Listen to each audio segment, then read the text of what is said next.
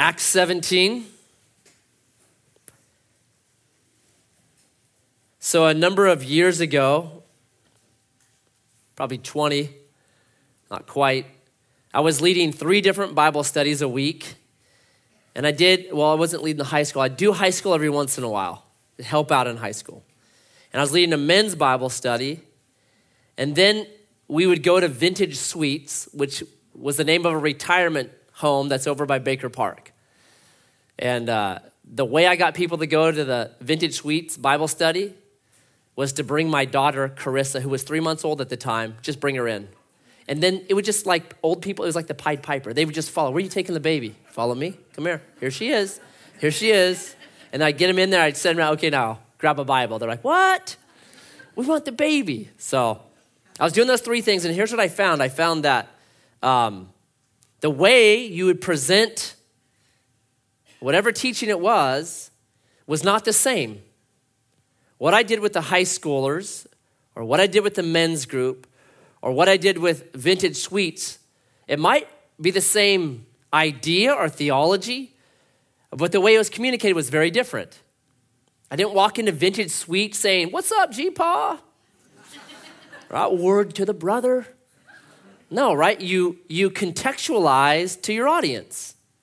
Okay, so here's what we've seen in Acts so far. It's mainly been the context is the culture of Jews. There's been a little bit of some Roman stuff happening in there, some pagan stuff in there, but mainly it's to monotheistic, God believing individuals. And so, what Paul has done and what Peter did was real simple.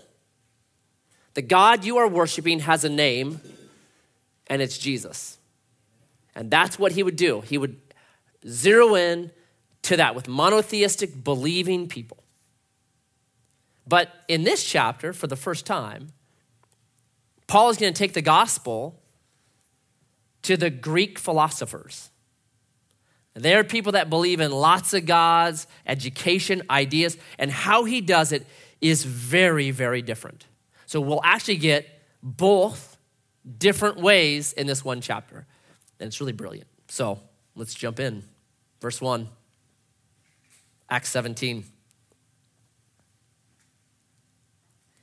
And when they had passed through Amphipolis and Apollonia, Ap, Apollo, not Apollonia, yeah, whatever it is, it's Apollonia they came to Thessalonica, where there was a synagogue of the Jews. And Paul went in, as was his custom. And on three Sabbath days, he reasoned with them from the scriptures, explaining and proving that it was necessary for the Christ to suffer and to rise from the dead, and saying, This Jesus, whom I proclaim to you, is the Christ. And some of them were persuaded and joined Paul and Silas, as did a great many of the devout Greeks and not a few of the leading women. But the Jews were jealous and taking some wicked men of the rabble. It's the folks you see when you're driving down 6th Street at 5 a.m. and all the other, or 5 p.m. and all the other cars. You're like, get out of my way, you rabble. They formed a mob set the city in an uproar, and attacked the house of Jason. Poor Jason. He's like, What? Why me? I'm not these guys. Seeking to bring them out to the crowd. And when they could not find them, they dragged Jason and some of the brothers before the city authorities, shouting, These men who have turned the world upside down have come here also. And Jason was receiving them and they are all acting against the decrees of Caesar, saying that there is another king, Jesus. And people, the people and the city authorities, were disturbed when they heard these things. And when they had taken money, like a bond, as security from Jason and the rest, they let them go. What you notice, first of all, and this should be obvious by this point, Paul has a plan. Verse 1 I'm going to the synagogue. Verse 10, he goes to a new city called Berea. The first thing he does is goes to a Jewish synagogue. This is his pattern. It is his plan. It's his goal. Every time he comes to a new city, I know what I'm going to do. The very first thing I'm going to do is I have a plan to go present the gospel first to Jewish people. Now, why does he do that? Here's what I think Paul's missionary journeys are super long. He'll be in Corinth for a year and a half. So he goes for years and years and years and years. And what we'll notice about Paul is very often it does not go well for him. And there's a, a tendency to get weary when you do the same thing for a long, long time and it doesn't work out that well. So you almost have to have a plan, and that will keep you. So maybe here's an example of this. About two years ago, almost exactly, a little bit later, uh, the last time we hiked the Pacific Crest Trail, uh, it was Saturday morning. We had done a 15 mile on Thursday, we'd done a 15 mile on Friday, and Saturday morning we get up and we have 18 miles left to complete that stretch. So I got up and Elijah, my son who's eight years old at that time, I said, buddy, it was 6:30 in the morning, that's when we were heading out. I said, okay, buddy, we need to figure out a plan, a goal. And I came with this saying right then and there. I said, here's what we need to do. We want to set a goal when we're strong so that when we get weak, it will carry us on. He's like, okay. So I said, we're strong right now. It's 6:30. We just ate. We're feeling good. We're frisky. We're all, yeah, so, how long do we want to go for? When do we want to quit this morning? When do we want to take our first break? He's like, hmm, he thought about it. He goes, okay, 6.30, 7.30, 8.30. Let's go till 9.30. Three hours. I said, awesome. Because in three hours, you can do nine miles. So that would mean we'd have half the trip done. I said, awesome, let's go. So we start hiking. We're going along, going along. 7.30 rolls around. Elijah runs up behind me. He's eight years old and he's carrying, I don't know, a pack 250 pounds, something like that. he comes running behind me. He's like, Dad, Dad, you know, how about we take a little break right here?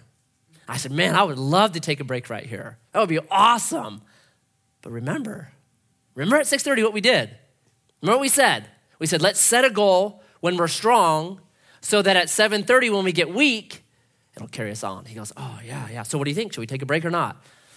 No, let's not. So we keep walking. At eight o'clock, comes running to me. Dad, okay, dad, dad. How about we hike till nine o'clock and not 9:30? I said, okay, okay, I, I want to stop at nine. Trust me. I want to, but remember, we made a goal that we would hike till 9:30 when we were strong. And now that we're getting weak and we're getting tired and there's a hill, it, that, that, we got to go back to our goal, right? He's like, yeah, okay, okay.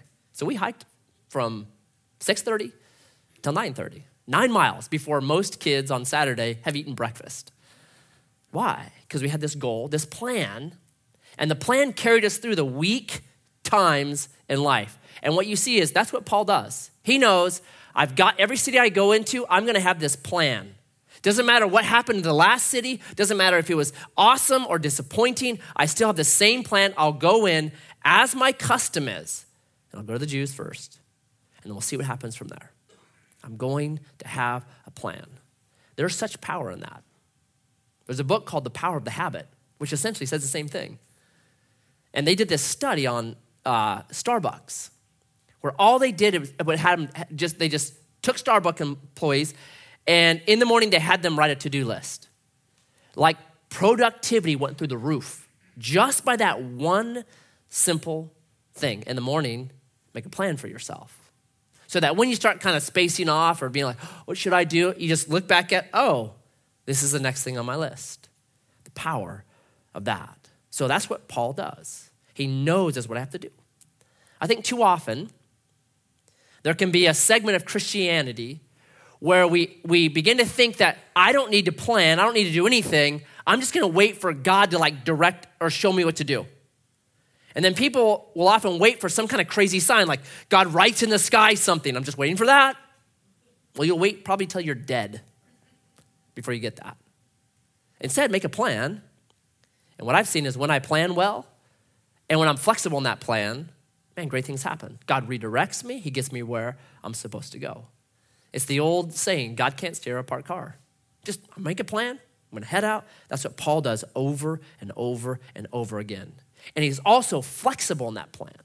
If you look at verse 3, this is the first time you see Paul doing this. He explained and proved that it was necessary for Christ to suffer and to rise from the dead. It's the first time he's explained why the death, burial, and resurrection of Jesus was necessary. You ever get that question from somebody? If God's so loving and he can forgive people, why did Jesus have to die the way he did? Ever get that question? I have many times. The Jews would be asking it from a different place than Americans would ask it. The Jews would be looking for a conquering king. So they're like, we expected Jesus to come, kick all the Romans' tails, and set up a new Davidic kingdom where it stretches from sea to shining sea and we've got peace everywhere. What are you talking about? Why, why does Jesus come the way he did? So they would have asked it from that perspective. We ask it from the love perspective in America today. If he's so loving. Well, if you remember, I don't know how many years ago now, we went through Matthew. And in the book of Matthew, when we got to tw- chapter 27, which is the death, burial, resurrection of Jesus, chapter 28, I did two messages on Sunday where I had 11 reasons why Jesus had to die. I didn't get through all of them, so Wednesday I picked up a few of them. Do you remember that? No. Good, I'll give you the top few. Why did Jesus have to die? Number one, there's this word, and it goes way back to the Torah, the first five books of the Bible. And I, I don't want to get complicated on it, but it's called propitiation. And there's a massive debate in theology. What does propitiation actually mean? And I am firmly convinced it means this no more wrath. So propitiation means just, if you look at the biblical theology of it, it means no more wrath. So you got to ask the question then if it means no more wrath, why was God mad at us? Why was God angry? Why did there need to be no more wrath? Here's why God is angry at creation wreckers. That's what he's angry at. Have you ever created something that you loved, that you poured yourself into, that you said, oh, it's so good, it's so good, it's good and good, and then had somebody come and destroy it? How does that make you feel? It happened to me. Before the Volkswagen bus I have now, I had a 1965. Bought it from a guy in Gold Hill, and it had this painting on the front of it. And on one side it said, no war. And then it was mirrored to the other side. So the other side said, like, Waron. So it was just, it was, he had, he had picked up too many things in the woods and eaten them before he painted it. So it was that kind of thing on the front of it. So I, I stripped it down to nothing. I, I did all the body work on it. I rebuilt the motor. I spent hours on that thing. It was my magna opus. And I started driving it. And I loved it. And then one Friday, it was actually Good Friday. I'm driving to work. I'm just putting along, yeah, loving life. I'm coming down from Rogue River Highway onto the two lane part that then goes, there's two lanes on two sides, you go to 7th Street. So I'm coming into that, and there's this guy in this Volvo, and he's doing like 20 miles per hour. I'm doing 35, the max speed of my Volkswagen bus. So I'm maxed out. I'm doing 35. I'm cruising along. And then at the last minute, he decides he's going to turn into that little glass shop the, the Novus windshield, Novus windshield now. So he just turns, sideswipes me, just sends me like flying, like a ball off a baseball bat. So just bing, I'm gone. Uh, bent my whole, like, like my Volkswagen was actually a horseshoe now. Tore up from the front all the way to the back, ripped the back bumper off. And so I'm just now in the grass up there, like, oh. And I'm thinking, you know, I'm a Christian. I want to respond well here because he gets out of his car, he's coming over to me. I'm just sitting there. So it's got these little slider windows. I open it. I'm like, okay, I'm going to just say, hey, we all make mistakes. No problem. I get it. And he comes over and he goes, Hey, kid, you're driving pretty fast, weren't you? I was like, What? I'm not going Christian, I'm going caveman, all right? I'm opening this door and we're going caveman. The only problem was the door was like, it wouldn't open. So I'm like, Ah, what? You. Is God just saying, Nah, I don't think so. To this day, I hate Volkswagens. I mean, I hate Volvos.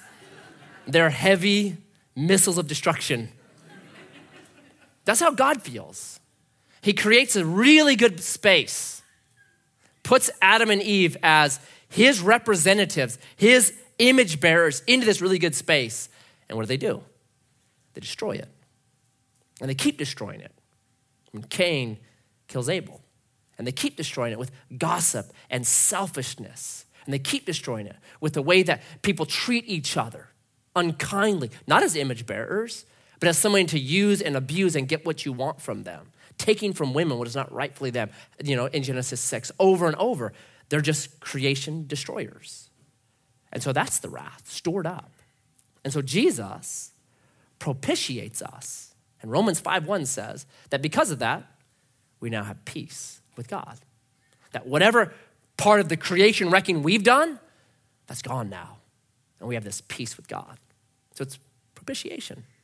The other big one is redemption. And redemption, there are two ways to interpret the Bible, two big, broad ways. One way is when you look at the New Testament, you go to first century culture and you say, what did the culture think about a word like redemption in the first century? And then you use culture to tell you what redemption would do.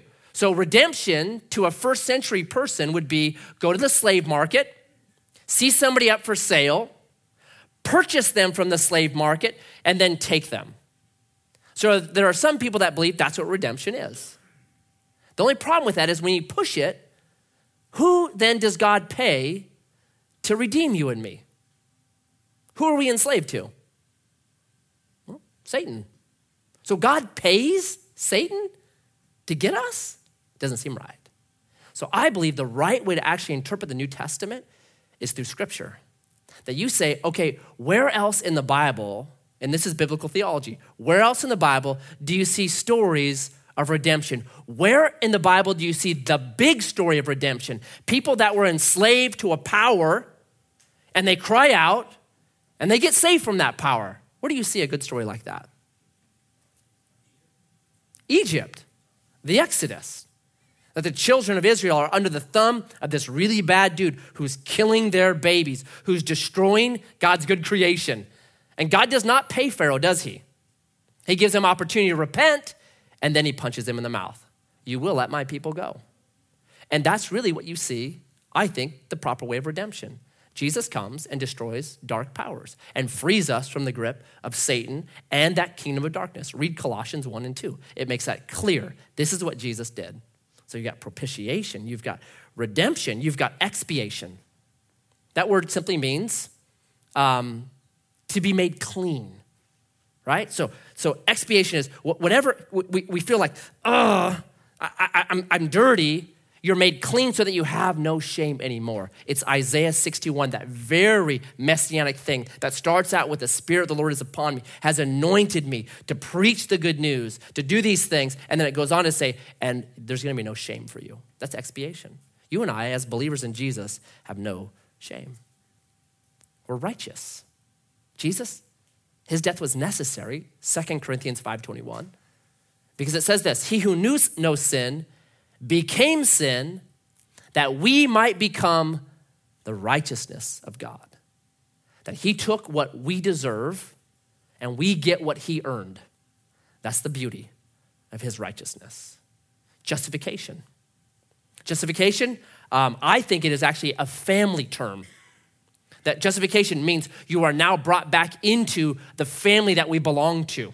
There's the family of Adam and there's the family of Jesus, Romans chapter 5. And justification means you come out of the family of Adam that you were born into and you're now brought into the family of Jesus. And now you come in as a huios, an adult, mature son, having all the access to what Jesus has in his home, in his house. Brilliant.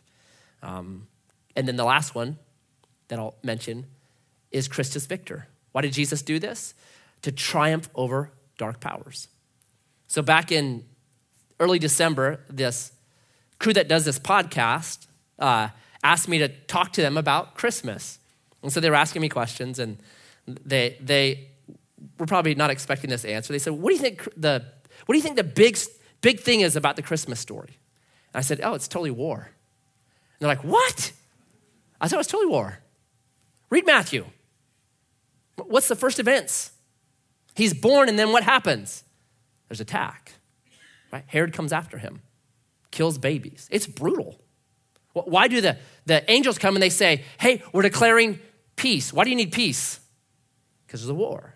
I said, It's totally war. They're like, What do you mean by that? So I had to unpack that for them.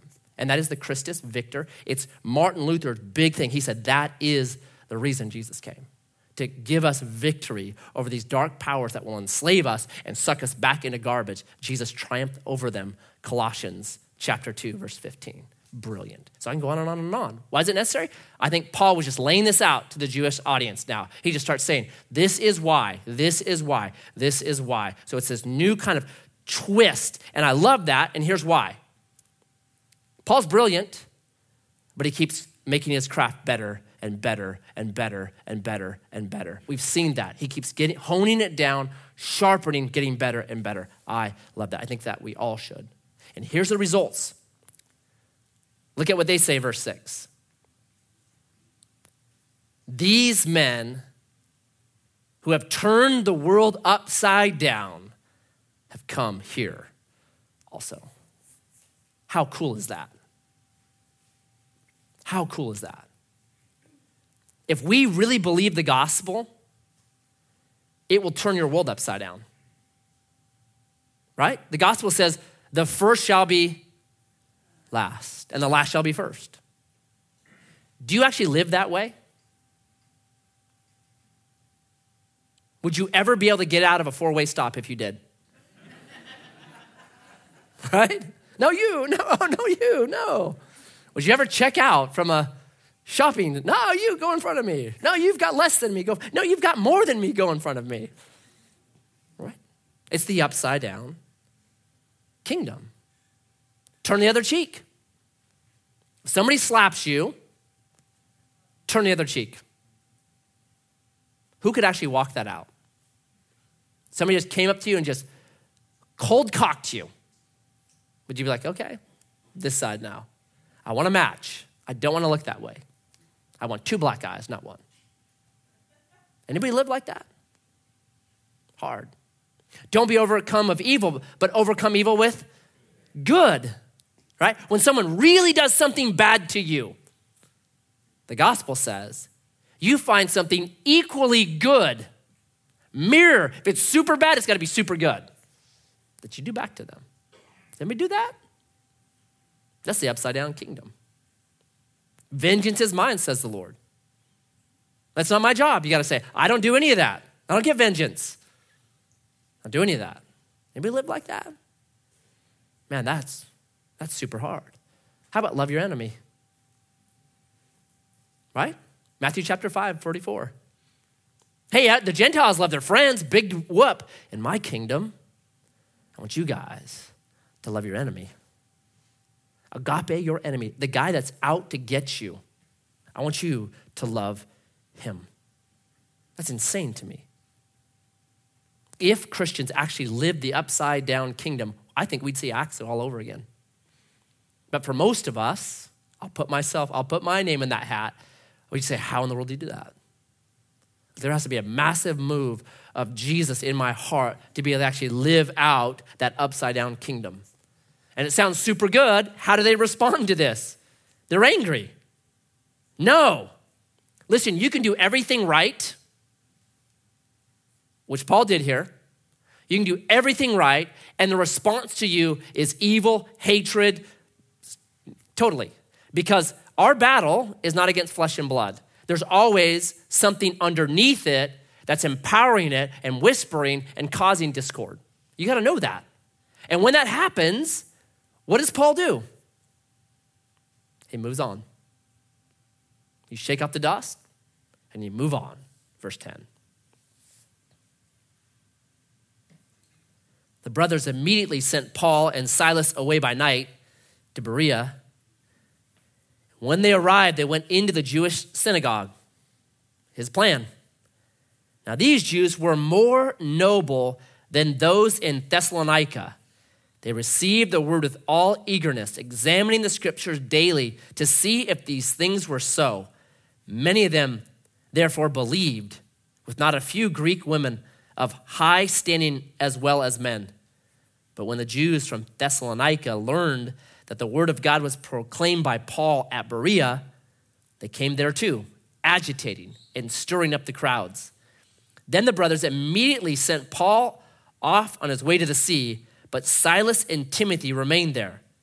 Those who conducted Paul brought him as far as Athens and after receiving a command for Silas and Timothy to come to him as soon as possible, they departed. Same plan. It was tough there. Okay, I go to Berea, same plan. I go to the synagogue, I carry it out. And almost the same exact thing happens again in Berea. But Luke adds a little commentary in here and he says this hey, these guys were more noble they did three things that were noble they received what Paul said, they researched it in the scriptures, and they responded to what they learned. I love that. I think this is the right way to do Bible study. When someone has a different idea about scripture, I want to listen to them. Tell me why you tell me why you think that way. I want to receive what you're saying okay? And then, number two, okay, okay, okay, okay. I want to then look at Scripture and think, does that match up with what Scripture says? So, a lot of times, man, it's open Bible for me. I love seminary for this. We'd have these lunch times and after, after class times, just Bibles open. I love uh, open Bibles. I think that is the only way to listen to somebody teach. Open Bible. I love to see that. Got a guy a while back come up to me like, hey, um, that reference you made, it wasn't First Timothy chapter 4, it was Second Timothy chapter 4. I said, oh, I know, I was just testing you. now I was like, hey, man, thank you. I appreciate that. It's open Bible. It's, hey, is that really what that says right there? That's the only way. And then, and then they changed their minds. They responded. Do you know how hard it is to change your mind about something you believe? There are these incredible studies that Stanford did in the 1970s. You can Google them. It's just amazing. Like the stubbornness of what we believe, changing that is a miracle. It is so hard. All right? They did more recent ones where they would just have somebody take a test and they would divide the group into two groups. One group, they'd be like, You aced this test. You're brilliant. The other group, you flunked it. Too bad. Then they would wait like a space of five minutes and come back and be like, actually, we made up your results. You guys didn't ace it and you guys didn't flunk it. The test was a farce. We didn't even grade them, we didn't even correct them. It's totally meaningless. And they would hammer it into them. It's totally meaningless. Then they wait like 10 minutes and be like, so on the subject that we talked about, to the crew that aced it, how knowledgeable do you think you are on that? The aced it group would be like, oh, I know a lot about that.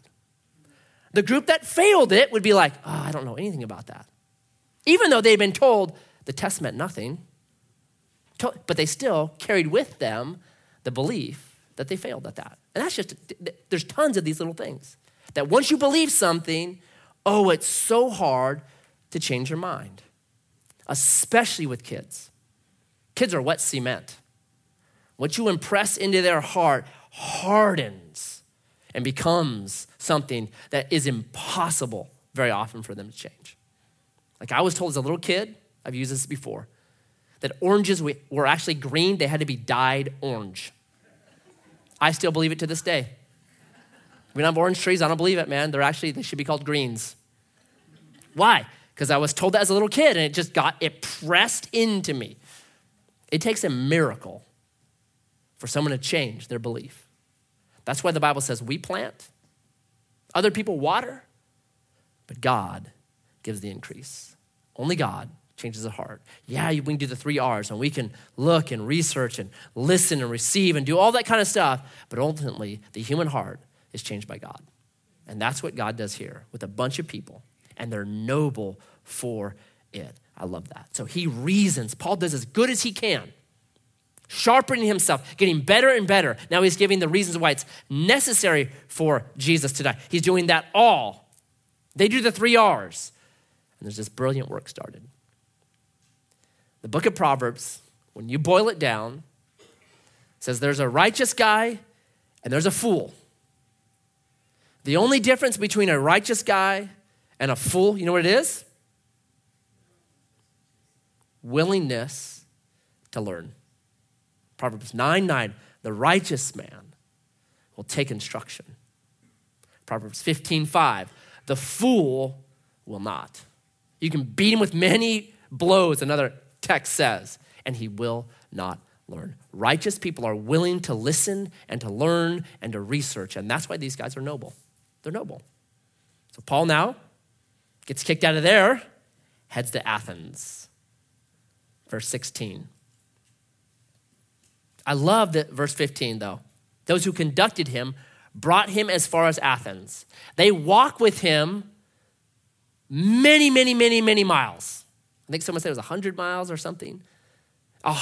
And take him to his hotel. Hey, we love you so much. We're going to walk you to this hotel. Make sure that you're safe. We know there's been a lot of animosity towards you. We're going to walk you there, and then we got to come all the way back. Man, these are really noble people. Now, while Paul was waiting for them at Athens, his spirit was provoked within him as he saw that the city was full of idols. So he reasoned in the synagogue with the Jews, step one, and the devout persons, and in the marketplace every day with those who happened to be there. Some of the Epicurean and the Stoic philosophers also conversed with him, and some said, What does this babbler wish to say? Others said, He seems to be a preacher of foreign divinities because he was preaching Jesus and the resurrection. And they took him and brought him to the Areopagus, saying, May we know what this new teaching is that you are presenting. For you bring some strange things to our ears. We wish to know, therefore, what these things mean. Now, all the Athenians and the foreigners who lived there would spend their time in nothing except telling or hearing something new. Two Sundays ago, wasn't here on Sunday, but the previous Sunday, we actually looked at, at Athens a bit. Athens is a university city, right? Their God is data and science and facts and figures and philosophy. So Paul ends up there, and while he's there, verse 16 says, he was provoked. What provokes you in a city?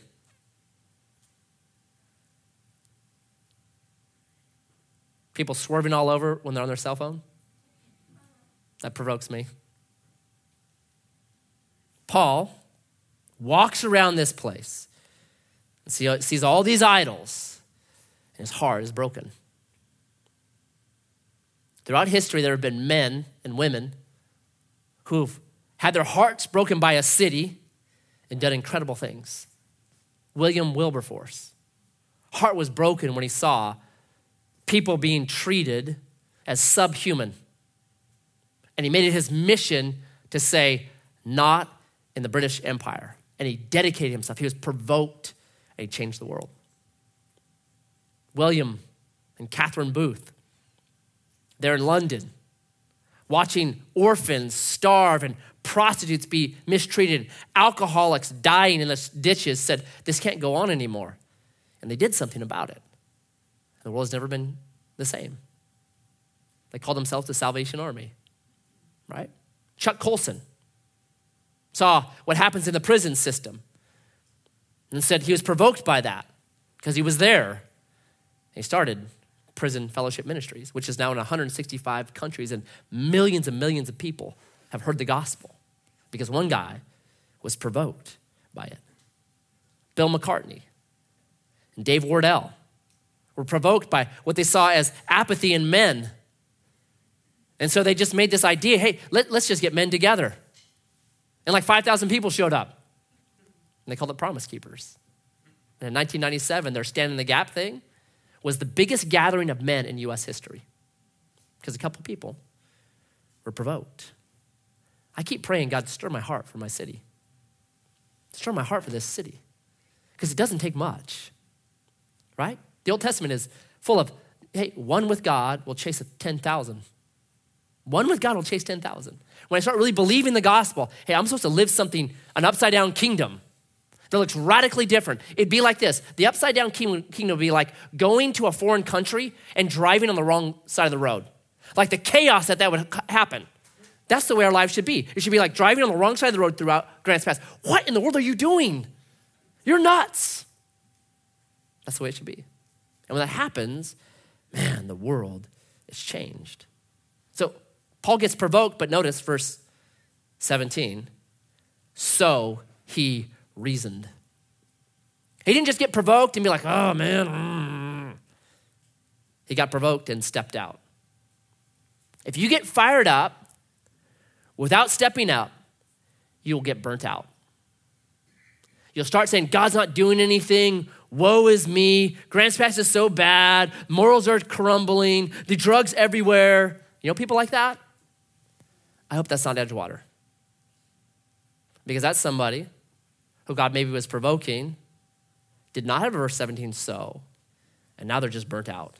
And it's sad to me.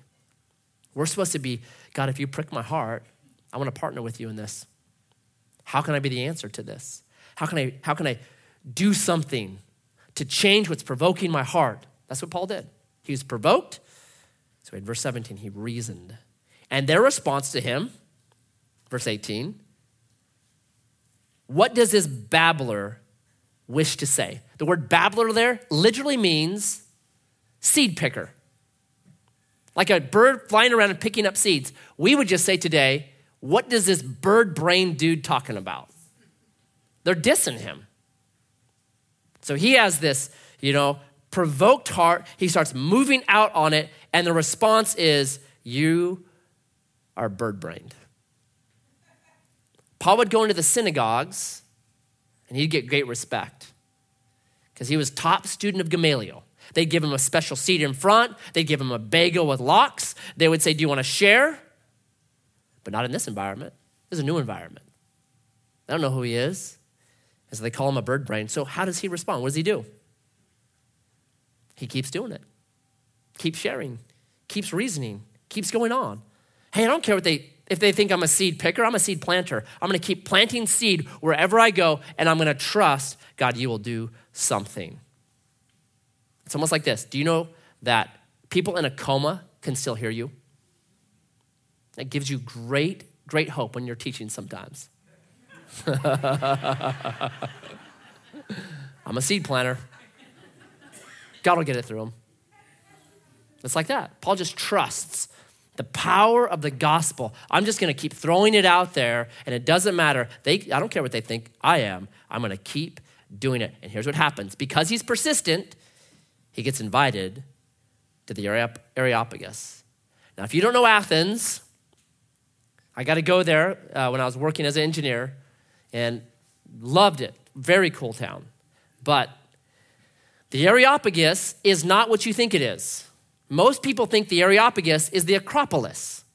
The Acropolis has the Parthenon in it. It, it. I'll tell you, that was one of the most incredible structures I've ever been in in my life. It's unbelievable. It's just, it's astounding. He's not there. He's not in that place. He's over in the Areopagus, also called Mars Hill. Who here knows what the god Mars was the god of?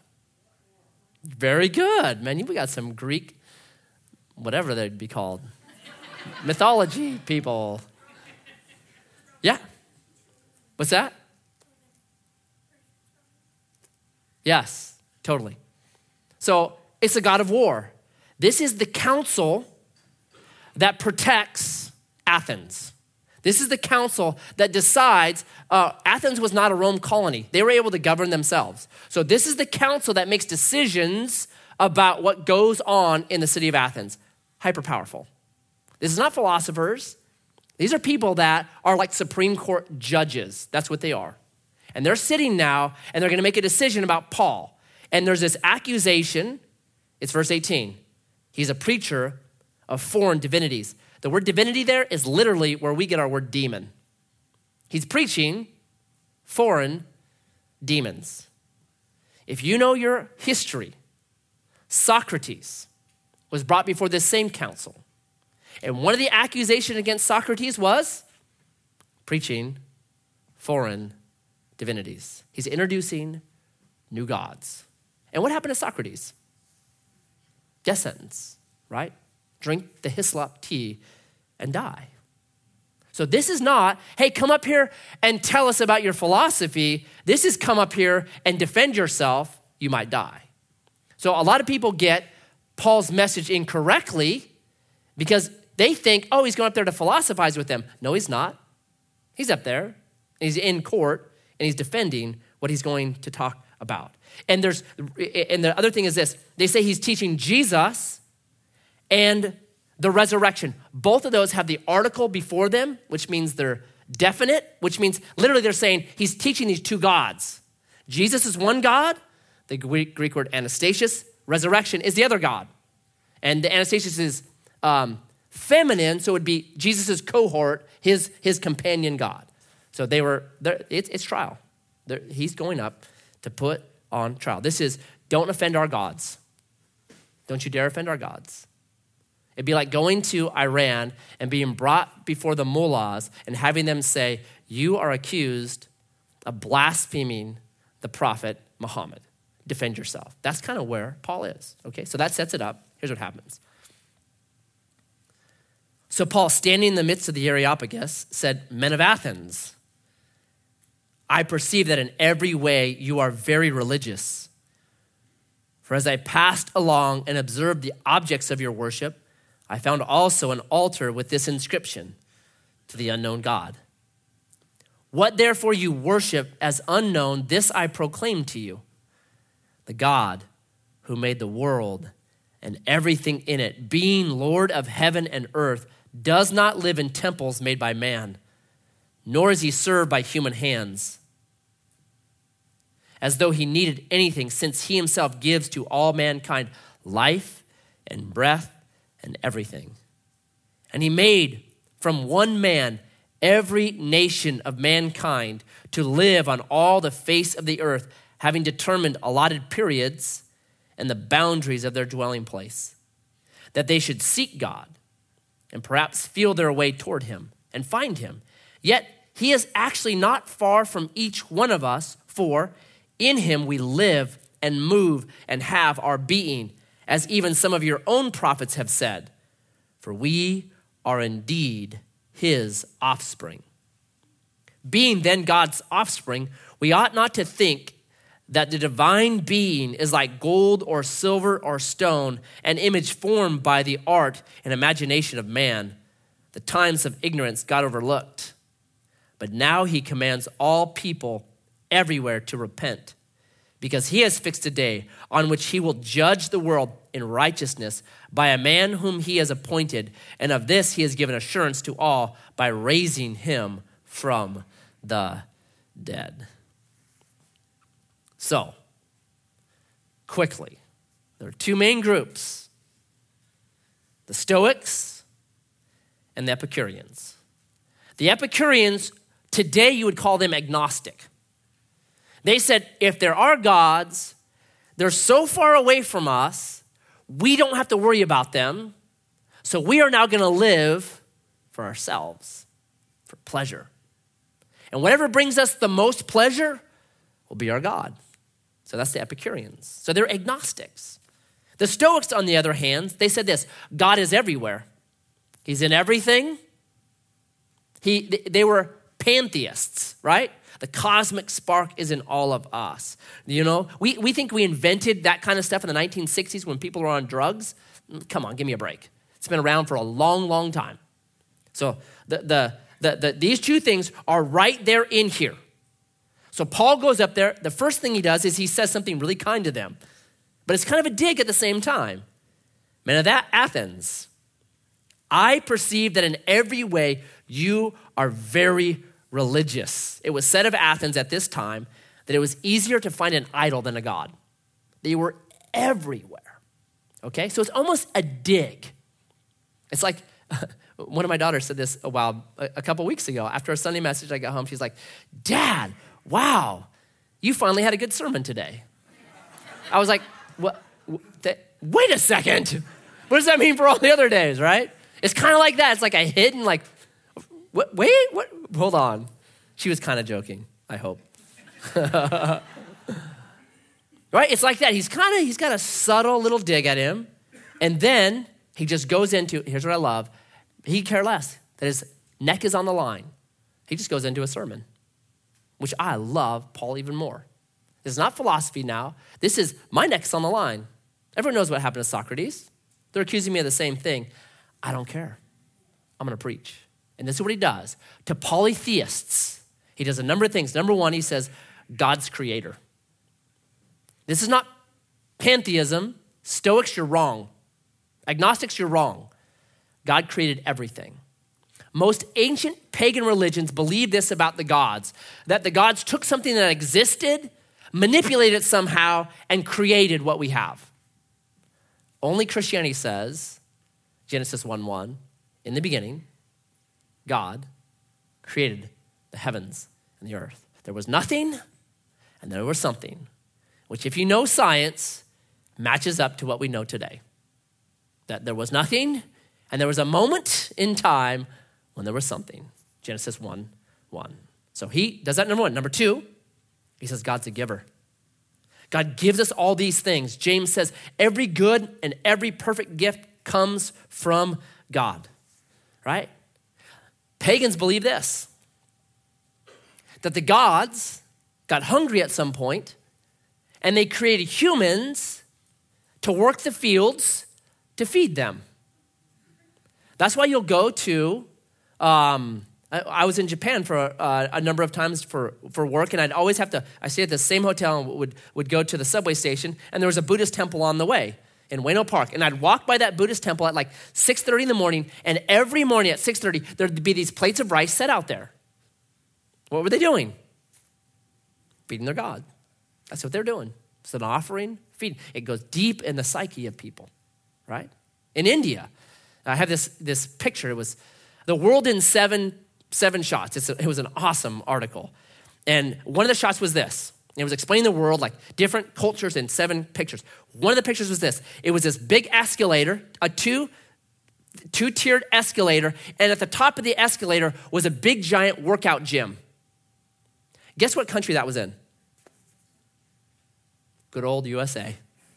An escalator up to go walk on the Stairmaster. Why didn't you just walk up the stairs, right? I mean, it's just like only in America. Right? The other picture that I really love was, um, or just stunned me, I guess I shouldn't say I loved, it was stunning, was this massive bowl. And it's probably would hold 30 gallons. And it was in India, and they'd filled up this bowl full of milk. And all the way around the rim of that bowl were all these rats. Have you seen that picture? And they're drinking the milk. And the photographer in this instance, what he did was he got a picture of all these rats drinking this milk and this lady pouring in more milk. And behind her is this little child looking, just going, Oh, I would love some of that milk. It's a stunning shot. Here they're pouring milk because their God is the, it's the rat God, while this little baby is saying, Oh, I need some of that. It's a stunning picture. But that's in a lot of pagan religions that, that we are created to serve and get food to the gods. And Paul says, No way. The God that I'm preaching is a giver, He gives. When you eat a really good piece of dark chocolate, you say, God's a giver.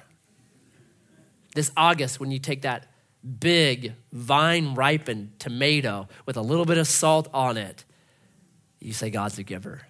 When you eat really good salsa in September, you're reminded God is a giver. So Paul's correcting them. No, he's creator. And he's not like the gods you guys talk about. This God's a giver. Number three, he's an orderer, verse 26. And this one is so hard for me to pass up. I almost did a Sunday sermon on it because what Paul is saying here is there's these determined periods, seasons, and boundaries of people. So if you read Deuteronomy chapter 32, which I recommend, one of the most important chapters in the Bible, it gives this kind of thing that happens. It's, it's a recounting of history with a lens back on here's what that meant. And it goes back to the Tower of Babel and then Genesis 12, which follows that, the selection of Abraham. And in verse 8, it says this real simple, we'll keep it real quick. It says that God gave the peoples over to the sons of God, the Benai Ah Elohim. Now, who are the sons of God? It's not the sons of Adam, it's the sons of God. Well, I'm a creational monotheist, which means this God created everything, and within creation, He created a class of beings that we can call we call them angels or demons. And the angels are aligned with God, and demons are the dark powers that are aligned with Satan. And they have a different thing. It would be Ephesians chapter 6, verse 12, that there are principalities and powers and spiritual wickedness in high places. And so God gives over to these a lot of times, a lot of periods. It, it was, it was a response to Babel. The people saying, and Babel is a massive uh, thing. It was the people saying to God, We don't want you over us. We're going to do it our way. So God says, Okay, fine. So God says, Okay, I gave them over, and I took Jacob as my inheritance. You guys have your inheritance, I have my inheritance. And that's right after Babylon comes the covenant with Abraham that you, through your, all families will be blessed. So I think that's what he's referencing here, right here. Listen, th- this has been going on a long time, this division, but now it's over because God's now calling all of us together. And God has ordered this thing in such a way that it was going to happen the way he wanted it to. And when you look at the world, uh, anyone see Interstellar, the movie? Okay, there's that planet they go to. It has the 500 foot tidal wave every, whatever, 45 minutes. There's no reason why that should not happen on Earth. Science has no reason why Earth is so conducive to life. Like the great scientific minds have said this. Uh, Stephen Hawking's one of them. He said this It's almost as if Earth knew we were coming. I say Genesis 1 through 26 is Earth knew we were coming. And it was created to be conducive, right? And the other thing is like society. Why hasn't society decomposed more than it has? There's all these apocalyptic movies, Mad Max, Book of Eli. Why isn't Earth like that? Well, because God has seasons and order. He is the orderer of everything. So, Paul, hey, he's the giver, he's the creator, he's the orderer, and he's close. Right? If you seek him, you're going to find him. Jeremiah 29 13. If you draw near unto the Lord, James 4 8, he will draw near unto you. So respond. Respond to the resurrection. But the moment he says the resurrection, what happens? They cut him off. Verse 32. Now, when they heard of the resurrection of the dead, some mocked. Here's what I think happened to Paul his last point got truncated. I think Paul was going to go back to verse 3 and be like, let me reason with you now why it was necessary for Jesus to die. That judgment is coming for you, but listen, you don't have to be judged because there was someone who was judged in your place, but he never got to his last point. And he's cut off. And instead, Paul went out from their midst, but some men joined him and believed, among whom also was Dionysius the Areopagite, and a woman named Damaris, and others with him.